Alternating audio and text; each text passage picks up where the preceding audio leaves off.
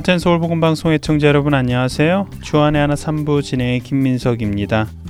지난주부터 여러분과 캐나다 선교사 프랭크 스코필드에 대해 나누고 있습니다.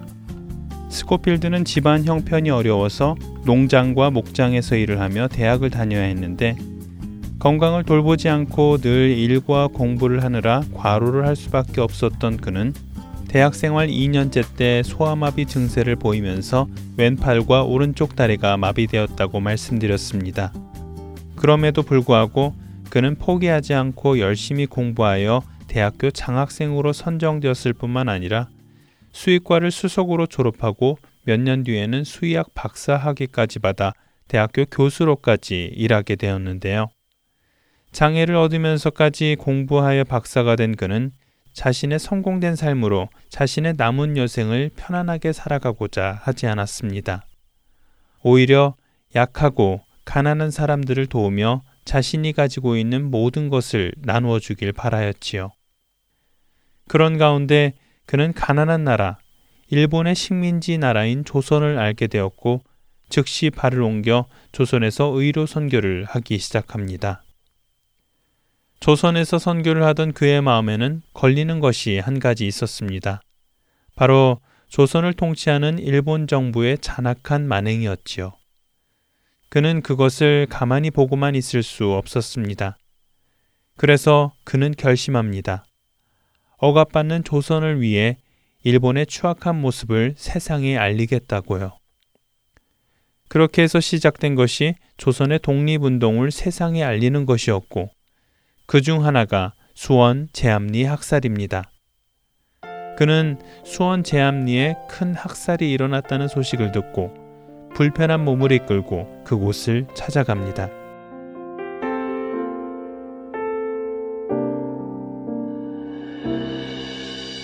주 나의 모습 보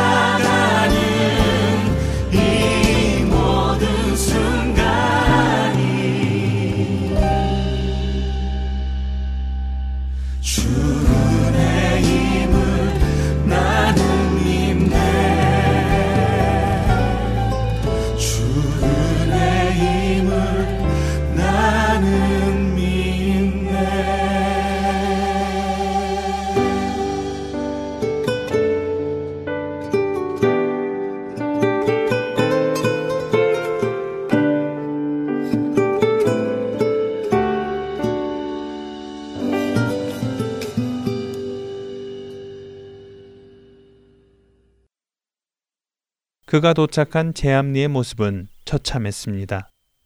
상당수 가옥은 불에 타 무너져 있었고 가족을 잃은 사람들이 여기저기 맨바닥에 주저앉아 망연자실하고 있었습니다. 생존자들로부터 사건의 전말을 전해 들은 스코필드는 놀라움을 금할 수 없었지요. 상황의 전말은 이러했습니다. 일본 군인들이 갑자기 마을을 들이닥치더니 마을 내의 기독교 성인 남자들을 교회당에 집합시켜 놓고는 그들이 건물로 들어가자 건물을 포위하고 밖에서 불을 질렀다는 것입니다. 탈출하려는 사람과 남편을 구하기 위해 뛰어들었던 부인들은 모두 총칼에 살해당했으며 학살이 끝난 후 일본 군들은 마을을 돌아다니며 집집마다 불을 지르고는 다른 마을로 향하였다는 것이었습니다. 이야기를 들은 스코필드는 즉시 또 다른 학살이 자행됐을 것이라 생각되는 옆마을 수촌리를 찾아갑니다. 수촌리 역시 일본군들에 의한 학살로 참혹한 모습을 하고 있었습니다. 그는 이런 일제의 만행들을 카메라에 담기 시작합니다. 그리고는 곧바로 서울로 돌아와 사건들의 보고서를 작성하지요. 이렇게 작성된 보고서를 그는 선교본부와 영자신문에 보내어 일본의 만행을 세상에 폭로합니다. 이때부터 스코필드는 언론을 활용해 일본의 만행을 세상에 알리기 시작하는데요. 당시 조선에는 일본인이 운영하는 서울 프레스라는 신문이 있었습니다. 하루는 그 서울 프레스에 서문 형무소가 소개되었지요. 일본인이 운영하는 이 신문은 서문 형무소가 죄수들에게 주기적으로 운동과 목욕을 할 수 있게 환경을 마련해주고 성경을 비롯한 책의 반입이 가능하며 기술을 익혀 출감 후에는 훌륭한 기술자가 되도록 하고 있다는 허위 홍보글을 실었습니다. 조선 형무소들의 현실을 누구보다도 잘 알고 있던 스코필드는 이 글을 보자마자 곧바로 이 글에 대한 면박글을 이 신문사에 기고하는데요. 이것이 계기가 되어 그는 서문 형무소를 직접 탐문할 수 있었고 그 가운데 3일 독립운동에 연루되어 수감 중이던 노순경, 유관순, 어윤희, 엄영애 등을 만나 그들을 위로할 수 있었습니다. 이런 스코필드는 일본 정부에게 눈에 가시와도 같은 존재였습니다. 그래서 일본 정부는 그의 그런 활동을 막기 위해 세브란스 의학 전문 학교에 압력을 가하였고 결국 그는 학교로부터 조선 독립에 대한 활동을 자제하라는 당부를 받게 됩니다. 그럼에도 그는 목숨을 걸고 약자인 조선을 돕는 것을 멈추지 않았습니다. 1919년 9월 일본에서 열린 극동 지구 파견 기독교 선교사 전체 회의에 참석한 그는 일본 경찰들의 제지에도 불구하고 일본의 만행과 조선의 현실정을 외국인 선교사들에게 알렸고 일본 총리와 정계 인사들 앞에서 조선인에 대한 비인도적 행위를 그만둘 것을 촉구하였습니다. 이처럼 두려움 없이 일본의 악행을 폭로했던 그는 결국 조선에서 선교를 한 지 4년 만에 추방을 당하게 됩니다. 그러나 캐나다에 돌아와서도 일본으로부터 고통받는 조선을 알리기 위한 그의 노력은 멈추지 않았습니다. 그는 많은 강연과 언론 기고를 통하여 조선의 처지를 알리고 일본의 부당을 알렸습니다.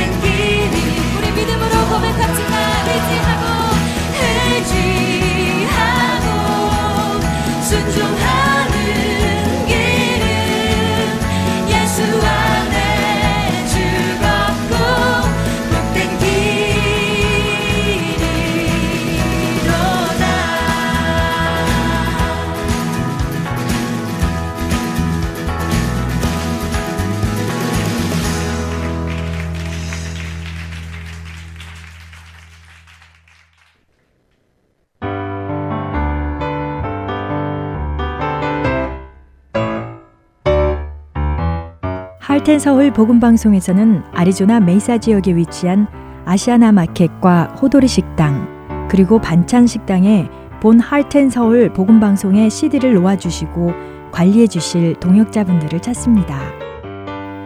CD는 매주 금요일 챈들러에 위치한 고기 식당에서 픽업하시면 됩니다. 귀 있는 자들에게 복음을 전하는 이 사역에 동참하실 분들은 복음 방송 전화번호 602-866-8999로 연락 주시기를 부탁드립니다.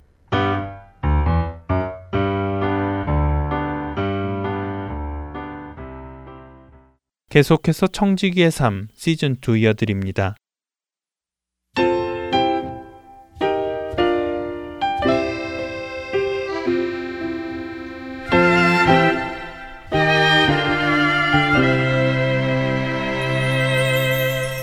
여러분 안녕하세요. 청지기의 삶 시즌 2 진행의 강승규입니다. 한 주간 하나님을 바라보시며 하늘의 보물을 쌓으셨습니까? 우리의 눈과 마음은 연결되어 있다는 것을 지난 시간 예수님의 말씀을 통해 알아보았습니다. 무엇을 보느냐 하는 것은 곧 우리 마음에 무엇을 두느냐 하는 것과 연결이 되는 것입니다. 거룩한 것을 보는 사람은 거룩한 것을 마음에 품게 됩니다. 먹는 것을 보는 사람은 먹고 싶은 마음을 품게 되고, 음란한 것을 보는 사람은 음란한 마음을 품습니다. 재물을 바라보는 사람은 재물을 마음에 품고, 명예를 바라보는 사람은 명예를 마음에 품지요. 요한일서 2장 15절의 말씀을 한번 볼까요? 여러분들도 잘 알고 계시는 말씀입니다. 이 세상이나 세상에 있는 것들을 사랑하지 말라. 누구든지 세상을 사랑하면 아버지의 사랑이 그 안에 있지 아니하니. 우리가 잘 알고 있는 이 말씀의 뜻이 정확하게 무슨 뜻입니까? 세상도 또 세상에 있는 것들도 사랑하지 말라고 하십니다. 왜요? 우리가 세상이나 세상에 있는 것들을 사랑하면 하나님께서 그 사람을 사랑하시지 않으신다는 말씀입니까? 아니지요. 이 말씀은 만일 어느 누가 이 세상에 속한 것을 사랑하면 그 사람 안에는 하나님을 향한 사랑이 있을 자리가 없다는 말씀입니다. 지난 시간 나눈 예수님의 말씀처럼 한 사람이 두 주인을 섬기지 못한다는 말씀의 또 다른 표현이지요. 세상에 있는 것들을 사랑하는 자에게는 하나님을 향한 마음의 자리가 없다는 것입니다. 왜 그럴까요? 그 다음 절인 16절은 이렇게 말씀하십니다. 이는 세상에 있는 모든 것이 육신의 정욕과 안목의 정욕과 이생의 자랑이니 다 아버지께로부터 온 것이 아니요 세상으로부터 온 것이라. 왜 세상을 사랑하면 하나님을 향한 사랑의 자리가 없어집니까? 그것은 세상에서 나온 것들은 모두가 우리를 하나님을 바라보게 하는 것이 아니라 오직 우리 육신의 쾌락과 우리 눈에만 보기 좋은 것들과 우리 마음에 자랑이 가득하여 교만하게 하는 것들이기에 그렇다는 말씀입니다. 다시 말씀을 드리면 세상의 것들을 보면 그것들을 마음에 품게 되고 그 마음에 품은 것을 하여 쾌락을 얻게 되는 것이 너무도 자연스럽게 일어나기 때문에 하나님을 향한 자리가 모두 사라지게 되는 것입니다. 이러므로 우리가 무엇을 보며 사느냐, 무엇을 마음에 품고 사느냐 하는 문제는 아주 중요한 문제인 것입니다.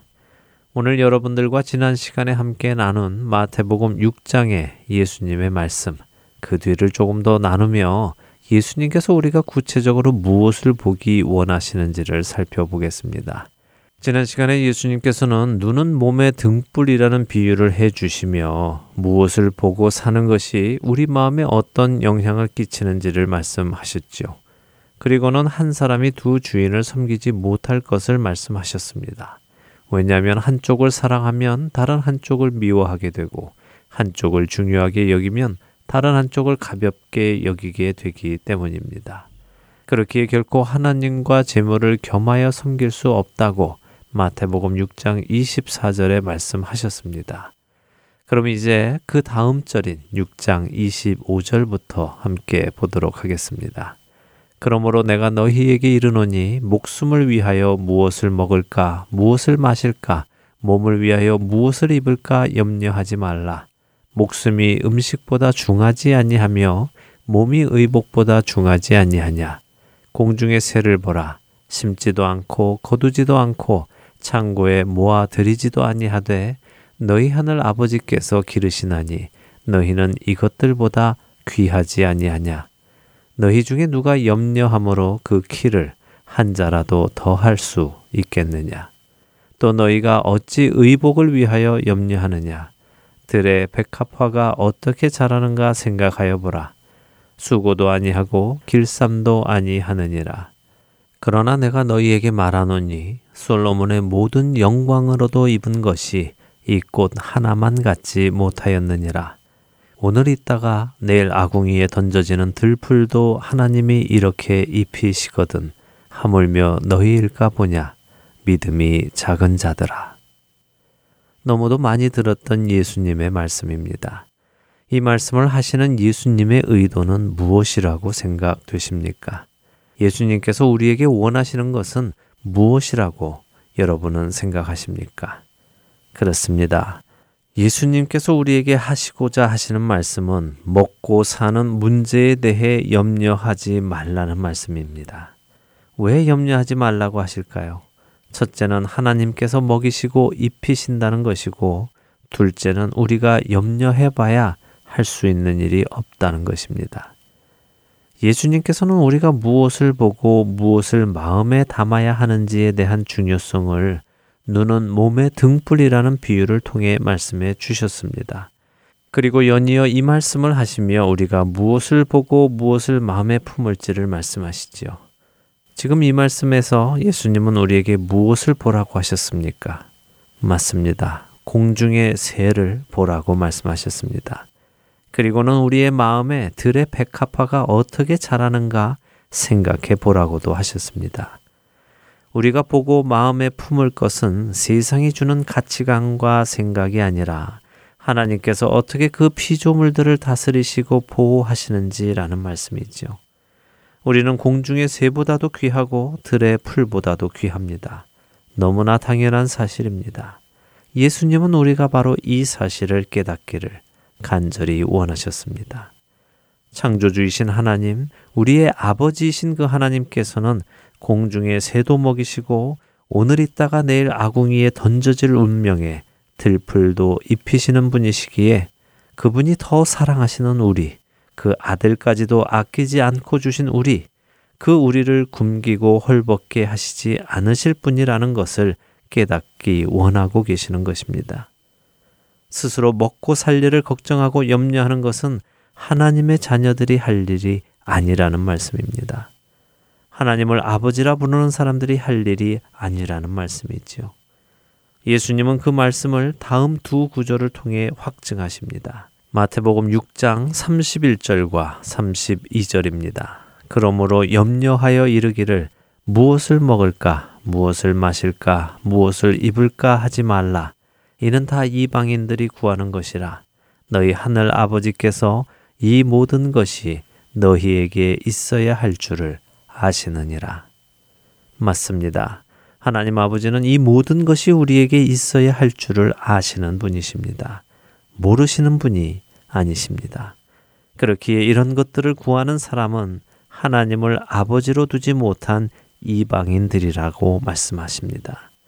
이 말씀을 다른 방향에서 본다면 내가 먹고 마실 것에 대한 염려를 하고 그것들을 구하려고 스스로 노력한다면 그것은 곧 내가 하나님을 아버지로 두지 않았다는 말이라고도 할 수 있습니다.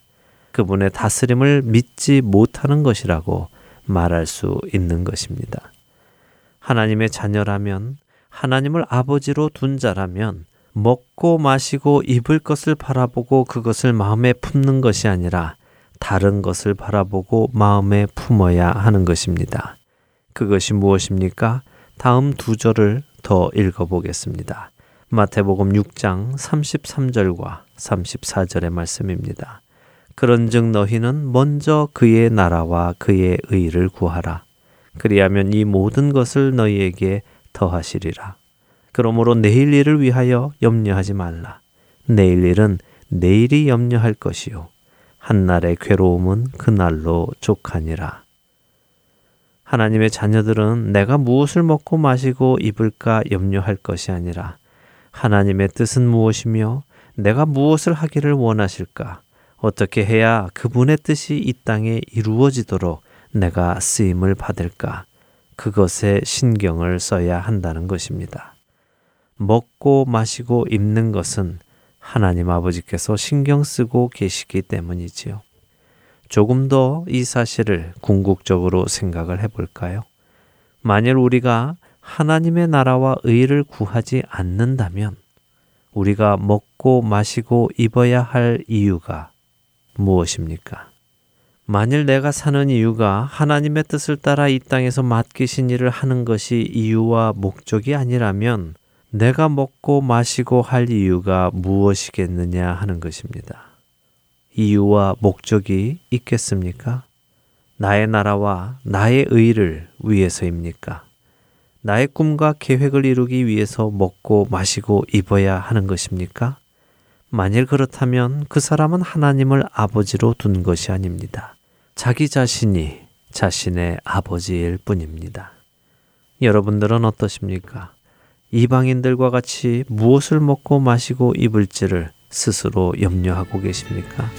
아니면 나를 먹이고 입히시는 그 아버지를 전적으로 신뢰하며 나는 그분의 나라와 의를 구하며 그것을 위해 살아가고 계십니까? 예수님께서 말씀을 통해 우리가 깨닫기 원하셨던 바로 그것을 깨닫는 은혜가 여러분과 제 안에 있기를 간절히 소망합니다. 청지기의 삶 마치겠습니다.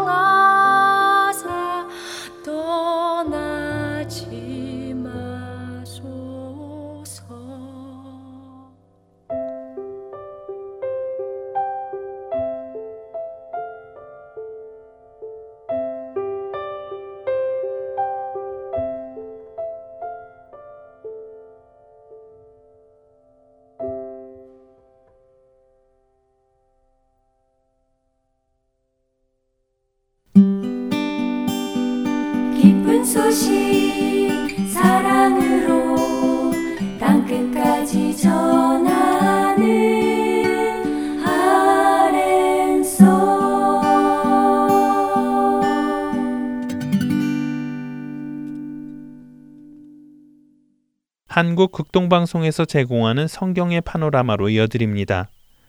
오늘은 고레스 왕과 페르시아 역사에 대해 나누어 주십니다.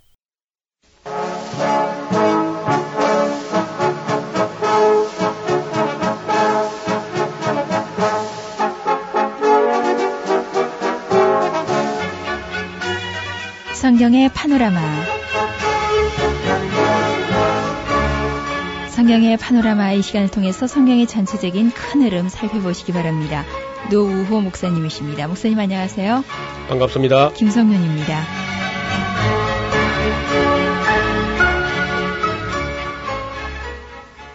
지난 시간에 우리가 그 고레스가 어떻게 에, 나라를 일으켜서 메대를 정복하고 리디아 정복하고 그리고 바벨론을 정복해서 결국은 유대인들이 고레스 칙령에서 돌아오게 된다는 그 얘기를 했는데 고레스의 남은 얘기를 조금 더 정리하지요. 네. 그 고레스는 어떤 면에서 참 그 사람이 뭐 요즘 말로 하면 좀 멋있는 그런 사람 같 관대하고 음, 큰 정복자로서도 그리고 뭐 독재로 이렇게 하지 않고 아주 관대한 관용을 베푸는 그런 정치를 했는데 성경 이사야서를 보면은 하나님께서 그 고레스를 내 종이라고 부르고 있습니다.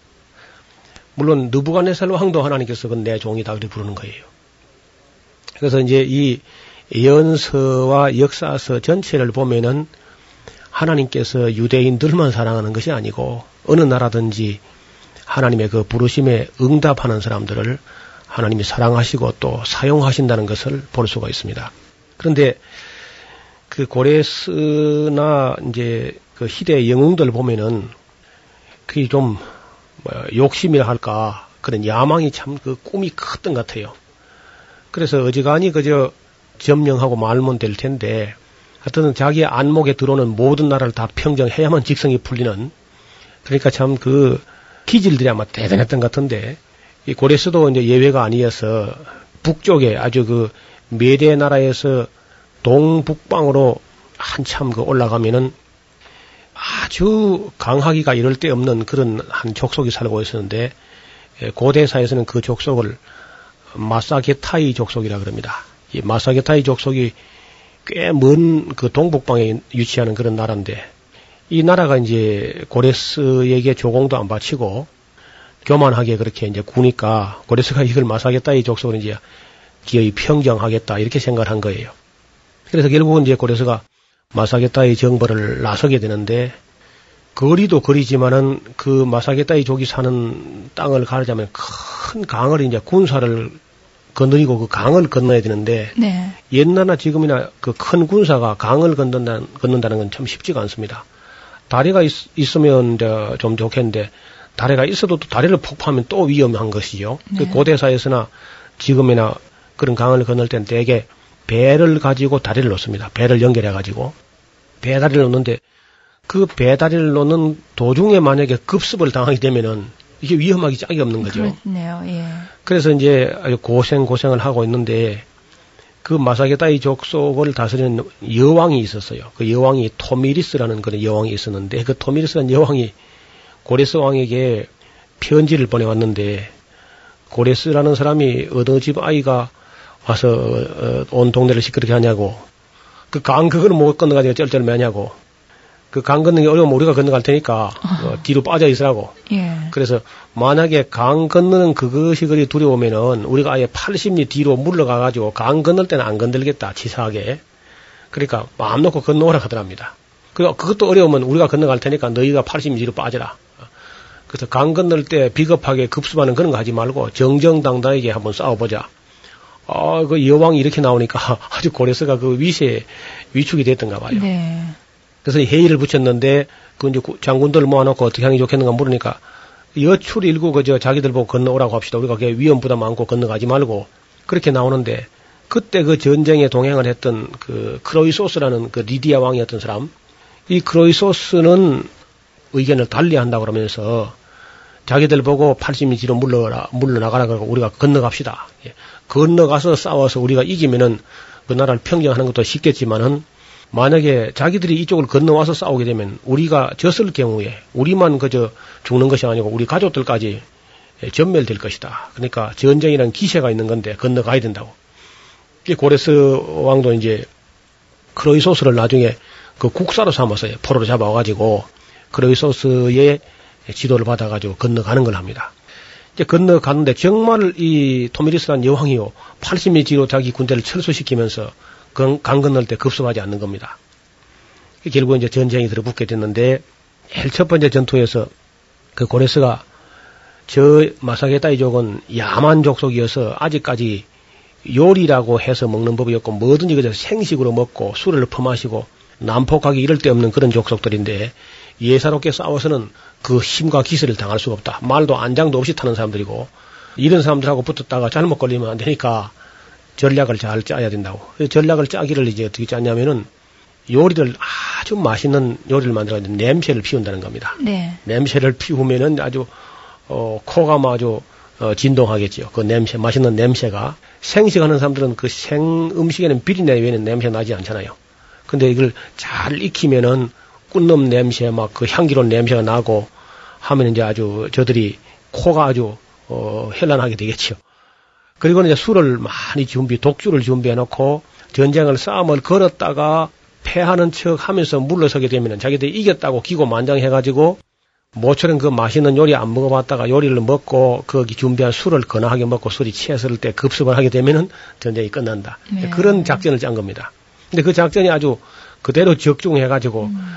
정말 싸우는 척 하다가 패해서 패주하는 것처럼 하니까 이겼다고 이 사람들이 뭐 기고만장하면서 오다 보니까 맛있는 음식을 다 만들어놨으니까 그냥 어 뭐 그 승리의 축제를 할 만큼 준비를 다 했거든요. 예. 그 음식 다 먹고 술을 막 그 독주를 마시고는 너무 많이 마시가다 치해가 있을 때 급습을 해가지고 마사게다의 족속을 그냥 그 뭐 거기다 사로잡아 버린 거예요. 그래서 전쟁이 이제 완전히 끝난 거나 마찬가지인데 그때 그 기세를 가지고 밀고 들어왔으면 될 텐데 이쪽에서는 또 이쪽대로 이제 승리했다고 다 사로잡았으니까 그래가 있는데 그 다시 토미르산 여왕이 편지를 보내기를 봉하지 않은 편지가 들려왔는데 읽어보니까 아니 고레스가 그래도 무슨 남자인 줄 알았더니 그런 순 괴계를 가지고 그렇게 비겁하게 장난을 쳤다 그러면서 만약에 고레스가 남자라면 정정당당히 힘으로 한번 내일, 싸워보자고 이렇게 이제 그 여자가 아주 교만방지한 말 하니까 네. 고레스가 아주 거기 약이 오른 겁니다. 좋다. 힘에는 이에는 이고 눈에는 눈이다. 그다 풀어줘라. 어제 포로 잡아온 사람들 다 풀어줬어요.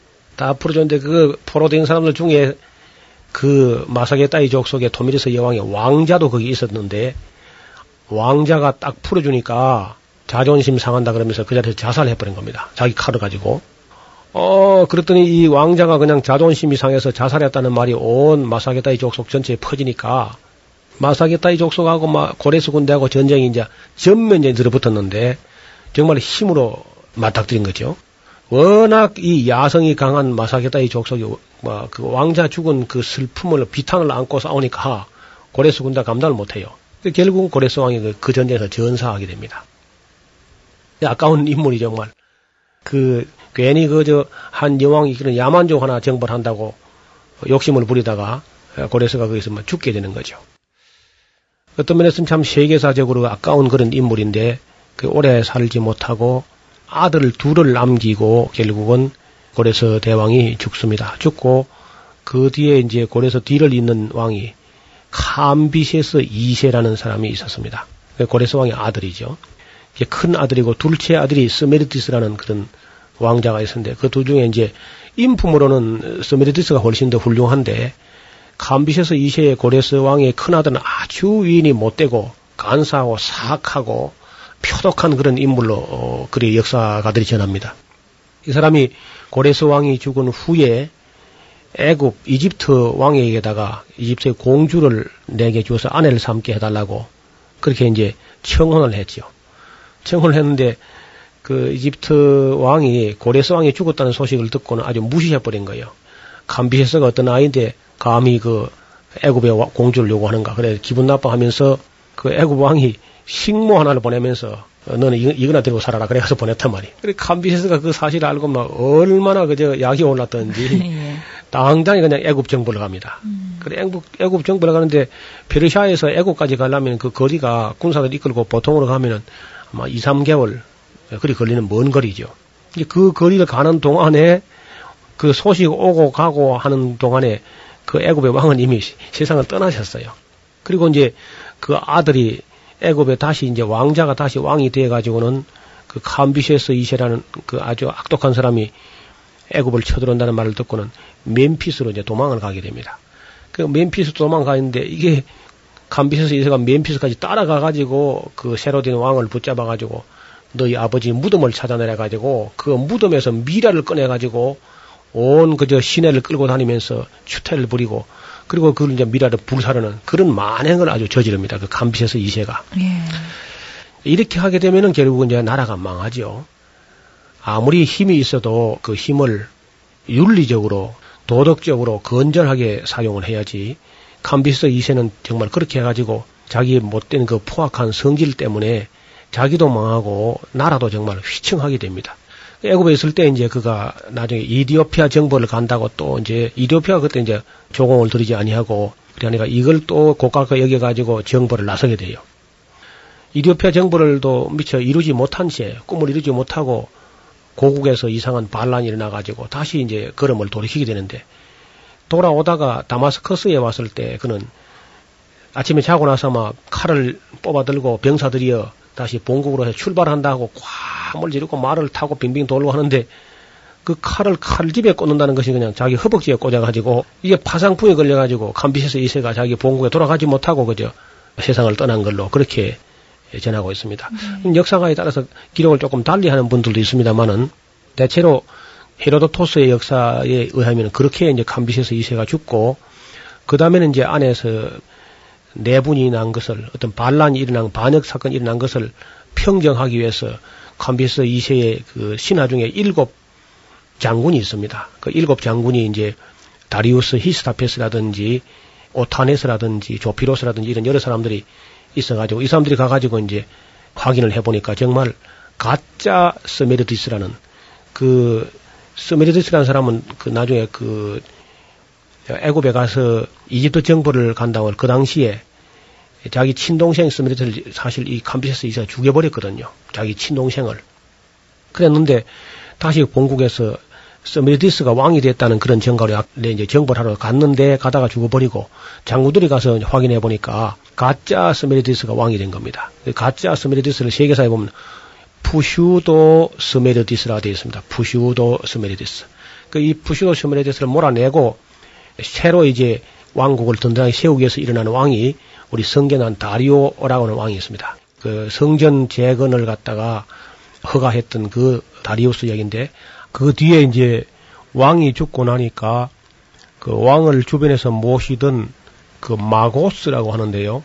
네. 그 마고스라는 말을 아마 우리 성경에서는 보통 모사, 일곱 모사라는 그런 말로 쓰는데 그 왕 가까이에서 가장 친근히 모실 수 있는 그리고 권력과 의무가 큰 그런 사람들인데 예를 들면 이제 느부갓네살 왕 같은 경우는 다니엘 같은 사람이 바로 모사에 속하지 왕의 참모에 속하는데 우리가 그 에스더서를 보면은 왜 아하수 에로 왕 때에 왕후라 할지라도 왕의 부름을 받지 않고는 왕 앞에 나가지 못하는 그렇죠. 그런 제도가 있었지요. 예.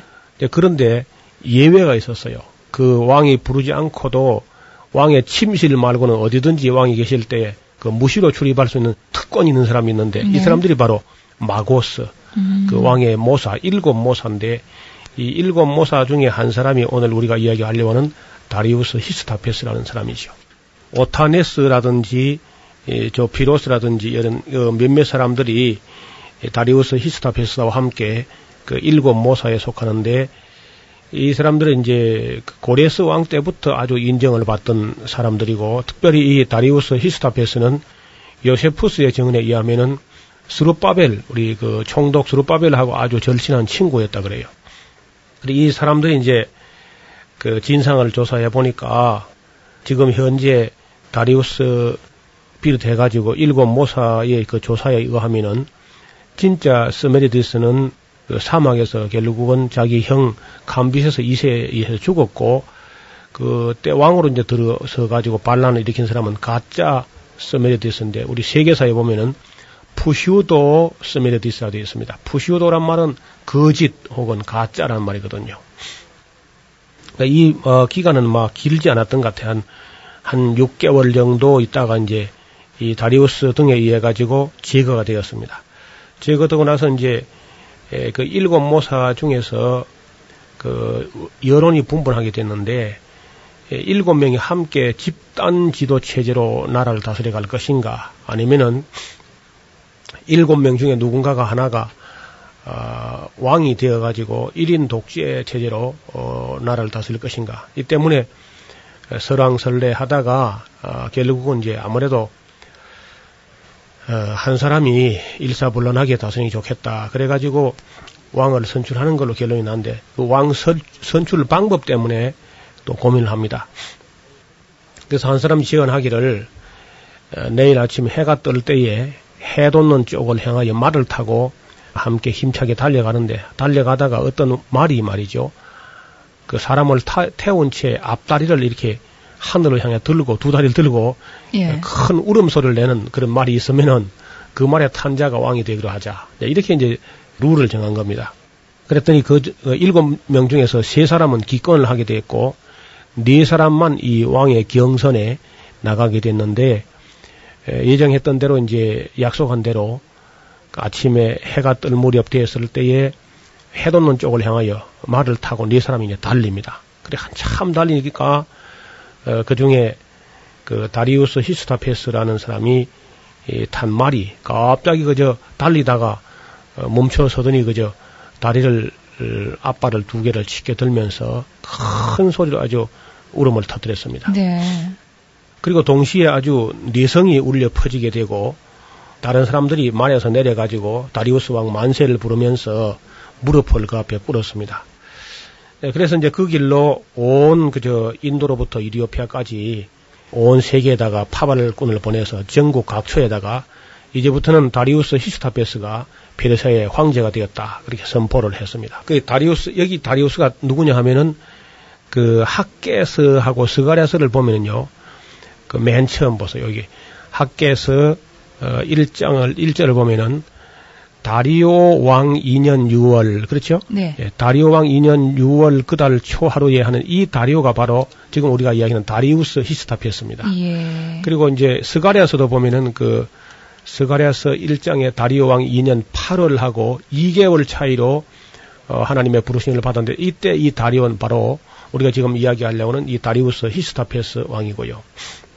이 다리우스 히스타페스는 고레스 왕의 딸 아토사라는 그, 그 아주 아름다운 여인을 왕비로 맞이했습니다. 그래서 인도부터 이집트까지 방대한 영토를 20개 구역으로 처음에 나누어서 다스리기 시작했는데 그는 정권의 안보를 위해서 밀정을 전국에 풀어서 정기적으로 국민들의 동태를 보고하게 했습니다. 뭐 요즘 같은 막 중앙정보부라든지 네. 예, 국가안전기획부 같은 그런 것을 그때 벌써 유지를 했고요.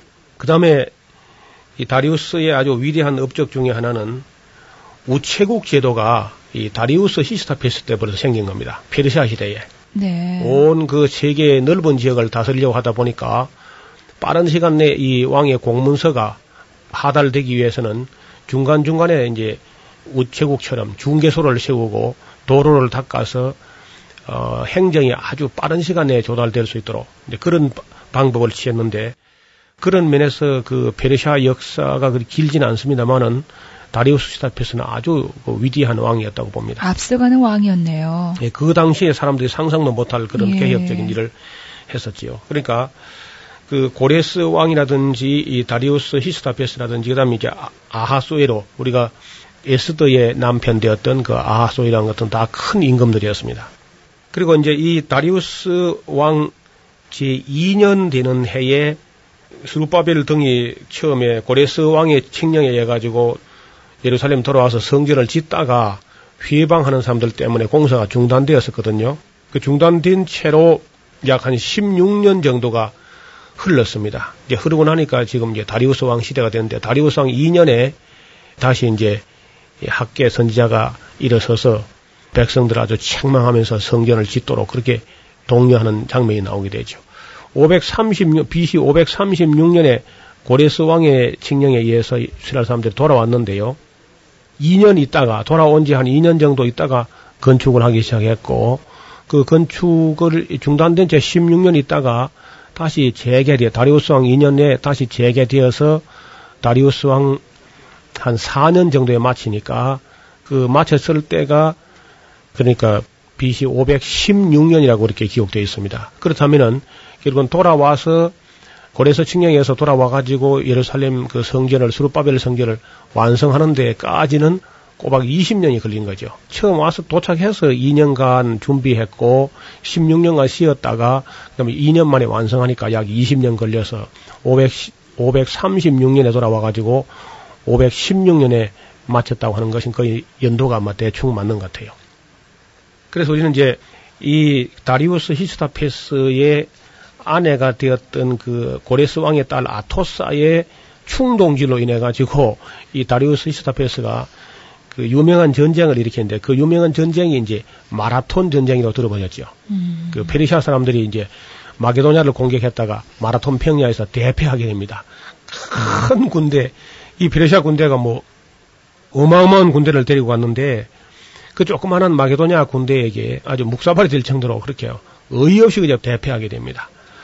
그래서 그 다리우스의 정권이 아주 크게 휘청거리게 되는데 에, 그 뒤에 이제 다리우스 시대가 지나가고 그의 아들 되는 아하수에로의 시대가 왔는데 아하수에로는 바로 에스더의 남편이죠. 그 구약 성경 에스더서 그 이 아하수에로 왕의 때도 또 전쟁을 일으킨데 그 전쟁은 자기 아버지 다리우스 왕의 마라톤 전쟁을 서력하기 위해서 그야말로 이제 대 부대를 이끌고 아마 전설에 의하면 500만 대군이었다 그러니까요. 예. 우리나라 군대 다 해서 다 합해서 60만이라 그러는데 500만 대군을 그때 움직여가지고 페르시아부터 그리스까지 에, 진공 진격했으니까 그 이동이야말로 참 어마어마했을 것이고 그렇네요. 또 그렇게 많은 군대를 모집해가지고 전쟁을 치르다 보니까 그 가족들로부터 원성이 나오게 되고 전쟁에 이겼다 할지라도 전사자의 가족들은 원망을 하게 되는데 놀랍게도 그 아하소이르 왕이 이 전쟁을 일으킨 그 전쟁도 또 패하게 되는데 그 전쟁은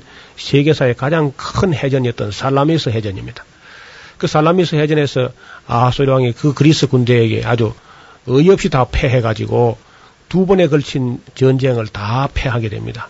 처음에는 다리우스 때의 마라톤 전쟁에 의해 가지고 페르시아가 아주 크게 위축이 되었고 그 다음에 그걸 그저 그쯤 해서 그저 아시아로 만족했으면 될 텐데 기어이 또 에게하를 건너 가지고 유럽까지 정복하려 했던 그 욕심 때문에 결국은 이제 아하소이르 왕때 크게 위축이 됩니다. 살라미스 해전은 군사의 뭐 거의 한 80%를 다 잊어버렸다 그래요.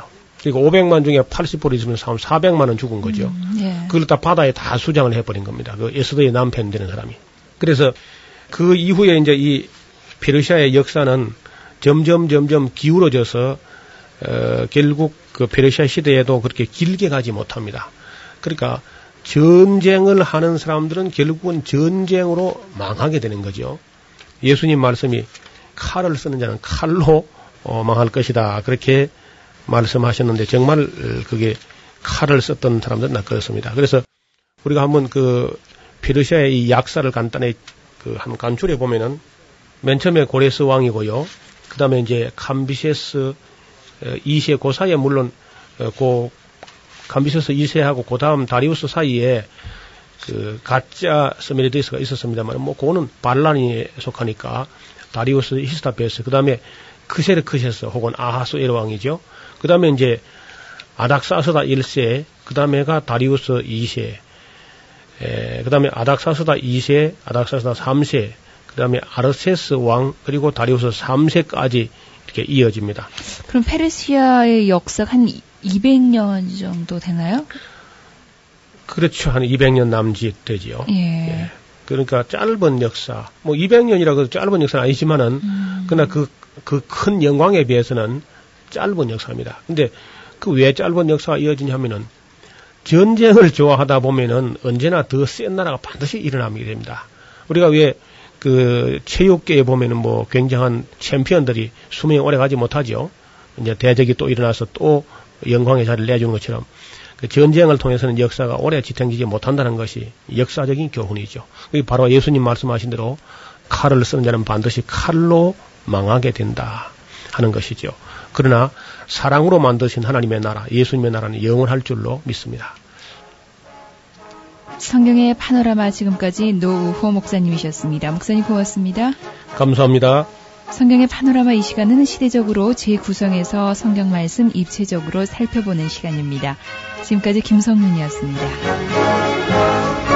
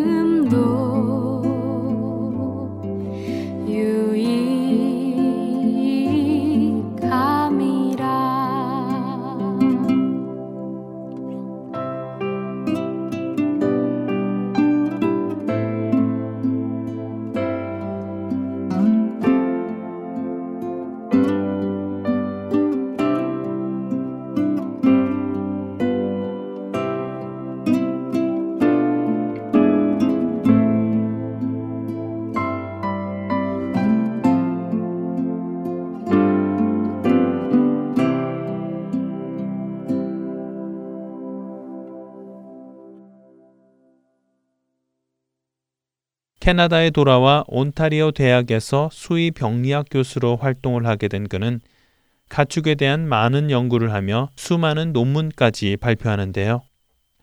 그러던 그는 그의 나이 67살이 되던 1955년 조선의 독립을 위해 수고한 공로를 인정받아 대한민국 정부로부터 국빈으로 초청을 받게 됩니다.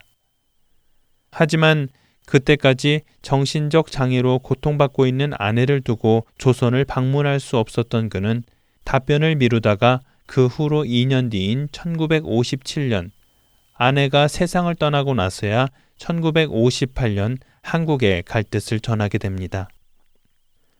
1958년 광복 13주년 및 정부 수립 10주년이 되던 해에 한국을 방문한 그는 일제로부터의 해방과 공산군으로부터의 목숨을 걸고 나라를 지키기 위해 싸운 젊은이들의 기상을 본 그는 상당히 기뻐하였고 한국의 학생들을 가르치고 싶다는 뜻을 전하게 됩니다.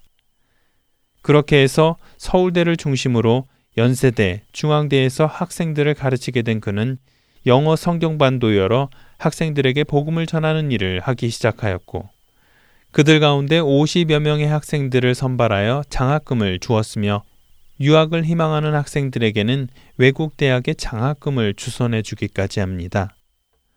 뿐만 아니라 전쟁 고아를 돌보는 유림 보육원과 봉은 보육원을 방문하여 고아가 된 아이들을 위로하고 사랑으로 섬기며 후원하기 시작하지요.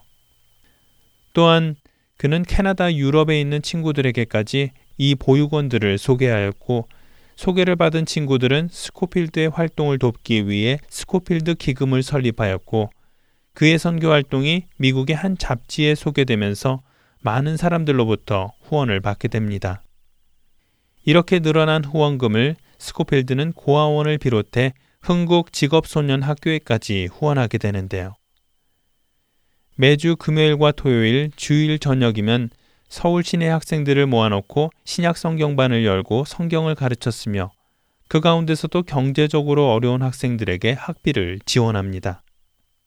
이런 스코필드에 대해 한국 정부는 1960년 12월 17일 외국인에게는 처음으로 대한민국 문화훈장을 수여하게 됩니다.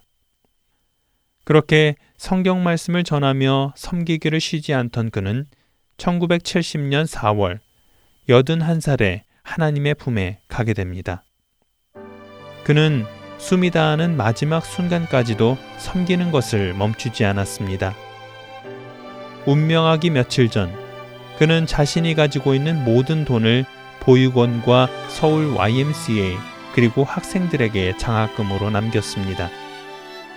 그는 일제 치하에 핍박받는 조선인들을 위해 자신의 목숨을 아끼지 않았으며 강자인 일본 제국 앞에서 담대하게 쓴소리를 할 수 있는 호랑이 같은 사람이었습니다. 또한 한국 동난으로 부모를 잃은 고아들에게 경제적으로 학업을 할 수 없는 사람들에게 자신의 것을 다 나누어 주며 그들에게 희망이 되어주는 신실한 기독교인이었습니다. 그는 분명 예수님을 따르기 위해 자신의 모든 것을 가난하고 약한 사람들에게 나누어 주고 평생을 살았던 사람이었습니다. 저와 여러분도 불의한 것은 드러내고 가난하고 약한 자들에게는 나누고 베풀 수 있는 신실한 기독교인으로 거듭나길 소원합니다. 구성과 진행의 김민석이었습니다. 여러분 안녕히 계세요.